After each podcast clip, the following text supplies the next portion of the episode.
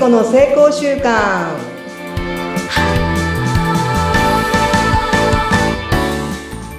はい皆さんこんにちは健康習慣コーチの加藤聖子と申します今週もどうぞよろしくお願いしますはい、よろしくお願いいたします。お相手はフリーアナウンサーのうなみいくよです。今週もよろしくお願いします。いや、もう今回ずっとこう連続で不安と恐怖から抜け出す方法についていろいろ今聞かせてもらっている今日2回目なんですが、なんだろうと思ってやっぱりね、日々こう自分ごとなら聖子さん私努力したらなんとかなると思うところがあって、ただ、は一つやっぱり子供を産んでからですね、思い通りっていうかままならないと思ったことがいっぱいあるんですけど、はい、またそれが一つポッて浮き出してきて、なんか最近、下の子がですね、あんま学校行きたくないとかって言って遅刻したりとか、はい。休んじゃったりするんですね。で、私はい。もどうしていいかわかんなくて、で、自分が、あの、そういう悩みをあんまり抱えてこなかったっていうのがあったんです、子供時代。で、結構、うん。普通に学校行って、うん。あの、勉強もして、部活もやってって言って、なんかもう青春真っ盛りって言って楽しい思い出しかないんですけど、うん。やっぱりなんか見彼なんか見てると、なんか悩んでるなっていうのがすごいよくわかるんですね。もうなんか、うんあ、また来たなって感じなんですけど、どうしたらいいかなと思って、聖子さんに聞こうと思って。あの何が来たんですか？ね？え、なんかそういう出来事。あの、なんかだから自分がこうなってほしいっていうか、やっぱ思いがあって、やっぱそれ思い、うん思い、ダメだよね、それ押し付けちゃう。あそれ分かってるだってさできない。え？だってさ今言ったじゃん自分の思い通りって 人はならないもんそうならないよね。ならないのに思っちゃうんですよ。何ですかね、これ。そうれ、が思い込みと、まあそういう過去の体験ですよね。自分はこういうふうにやったからっていう過去の体験ですよね。うんそれをそのまま子供にはめたってはまらないじゃない。だって違う人間だもそうなんですけど、そうですよね。他人はそうですよ。夫婦だってそうですよ。あーなんか子供もなんかすごい身近で、あれこうじゃないのかなと思って、ママこうだったけどって言っても、いや違うって感じだし。で、まあ思春期とかって思って、いや、どこまでこう関わっ突っ込んでいいんだろうっていうので、こうちょっともやもやってしてる日々が、やっぱりいつ、いつもじゃない、時々ありますね。私が押し付けちゃってるんだ。ん。そうですよ。だって、うんあの、うなみさんの人生は息子の人生とも違うし、うなみさんがやっぱりそういう枠ですよね。こうあらねばならないとか、普通はこうだって。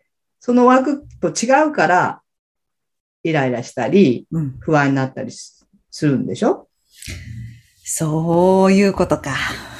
だって、そもともと違うし、それなのに理想がやっぱあるじゃん。自分はこう、自分の子供はこうあってほしいってあるけど、それに子供ってハマりますか？うん、いや、はま、お兄ちゃんもはまらなかったですね。うん。だって、はまらない。ハマりたくないって言ってるんだもん、一生懸命。そっか。うん、そしたら、そのハマりたくないっていう事実を聞いてあげた方がまだいいんじゃないですか？うん。そっか、私事が無理。実を、そうそうそう。聞くだけでいいんだ。そう、事実を聞いてうん、記録していくと、今みたいに言葉を聞いていくんですよ。うなみさんが今言った言葉に答えがもうあるのね。あったじゃいない？私の理想通りに学校に行ってほしいっていうのが答えでしょ、それ私の思いはね。うん、思いはそうでしょ、うんうんうんでも、息子さんは違うと思ってる。違うでしょ？これが事実じゃない？はい。でもあなたはずっとその、私が最初に話したような、なないものを一生懸命想像しているみたいな感じ。うんうんうんうんでそこに頭を突っ込んで、事実を見ていない。うんだから、事実は変わらないしうん、だから、あの、記録をしあ聞きながらね、書き取っていくと、彼が本当に大事なもの、大切なししているもの、必ず言ってるんですよ。でも、うなみさんはもう自分の世界に入ってるから、息子を見ないし、息子の声も聞いてない。だからずれるんです。言われました、それ、この前。言われるでしょ？言われる。言われました、この前。その同じようなこと。分かってねえなとかって。でも、ポロッとやっぱりこう寝る間際とかは、素直にいや、本当にその大切に、その学校がどうのっていうよりも、自分の中で、あの、重要視してないってことをはっきり言うんですよね。うん。なんか。それが事実じゃない？そうなんですね。彼は、それを重要視してないし、っていうことが今言われたことが事実だし、うん、それが彼が今思っていることじゃないですか。うん、そうか。うん、それを事実を受け入れる、うん、受け止めていく。それが母親がやることなんではないでしょうか。ああ、そっか。なんかね、やっぱりちゃんと、いや、そんな、えって今聞きながら、私それなくそうと思ってるんですけど、思いながら思い切り持ってるってことに気づけましたそうそう、手放せてないってことね。でも、聖子さんもなんかそれに近い体験あるんですか？ありますよ。あの、いっぱい。あの、えっ、ー、と、私、あの、まあ、孫が生まれたって話した、したかな？してます、してます。してますね。孫が生まれた時に、まあ、普通に育児をしていくじゃないですか。でも、ある時にそのも、おむつなしの育児っていうのを出会ったんですよ。はい。で、え、これやれるかもしれないと思って、8ヶ月の孫に、まあ、娘に頼んでね、おまる送って、そう、本を送って、はい、実際にやってもらったら3日でおしっこをね、おまるにするようになって、えー、1ヶ月であの、おまるにうんこをね、完璧にするようになったんです。あ、もううんちするときはおむつじゃなくて、おむつ外してんのかな？もしかしたらもう。いや、おしっこはまだ時々あれなんで。あ、そっか、だからおむつしてるけど、うんちするときは脱いで、ちゃんとおまるに座ってするようになったんですか？そうなんですよ。うん。で、それを見たときに、私は、赤ちゃんって、1歳か2歳までおむつが取れないって思い込んでたんです。うん、だから、あの本に出会わなかったら、私はその思い込みの世界ですよ。一緒ですよね。うなみさんと。学校に行かなければならない。子供、赤ちゃんは、えっ、ー、と、おしめでしっこやうんこをするって思い込んでたんです。でも、事実をちゃんと見ると、うんうん、そうじゃないことに気づけるんだから、事実を見る。事実を記録をしていくってことが、自分の思い込みを外していくはい、外していく習慣になるんですよ。そうしないとどうしてもね、自分の頭で考えちゃう。相手が話してても、自分のその理想や、こうあありたいって思うのが強いから、うん、相手が言ってても聞いてないんですよ、ほとんど。だから、その今ここにいるためには、言ってることを書くっていうことをやると、今ここに入れるでしょ？他のこと考えないじゃない。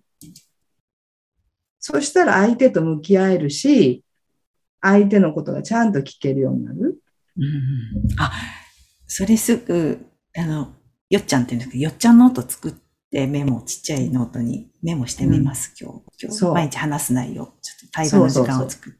なんかそれをやっぱり会話がちゃんと成り立ってないと、やっぱうざいなになったり、くんなとか、お前に言ってもわかんないとか、そういう風になっちゃってた時もあったんですね。それはだいぶ外れてきたなと思ったんですけど、でもまだ時々やっぱりこう喧嘩になっちゃうっていうことは私がやっぱりまだこう持ってて、理想を持ってて、うん、それをやっぱり感じ取って喧嘩になっちゃうんだなって分かったんで。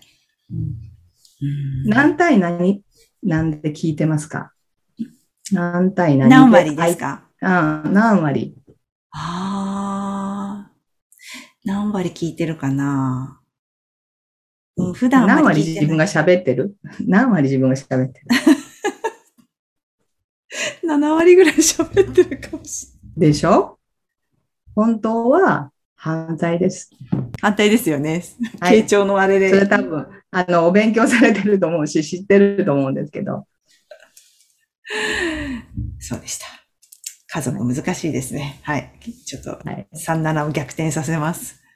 はい。そして、うん、本当にその人が言いたいこと、それは、多分もうあのプロなんでわかると思うんですけど、強調されて強く話していることとか、何度も何度も繰り返し声に出てることがあるはずなんです。絶対に。そこを書き取ると見えてくるんですよ。はい。ぜひ、やって。事実を遮ることなく、聞き取って、はい、そして書くっていうことをね、残していくっていうことをちょっとやってみたいと今日は思いました。ぜひやった感想をああ、またね、経過をね。またはい。はい、皆さ報んにね。告申し上げますね。はい。ちょっと恥ずかしいですけど、お伝えします。うん。はい。もうこれリアルだし、これも、なんか子供さんも自分も成功する方法だと思うのね。だってもうお互いが苦しいわけじゃんうん。そこには成功の道がないんで、じゃないですか。うん。でも、今中にいて、そして事実をちゃんと聞いていくと、そういう不安や恐怖や、ね、未来どうなるかってことがもうなくなるんで、もう成功するしかありません。うなぎさん。わーい。パチパチパチ。ー、やったー。やった頑張るぞー 頑張ってください。はいありがとう。はい。うんわかりました。ありがとうございます。事実を記録します。はい。はい。今日もありがとうございました、聖子あさん。りがとうございました。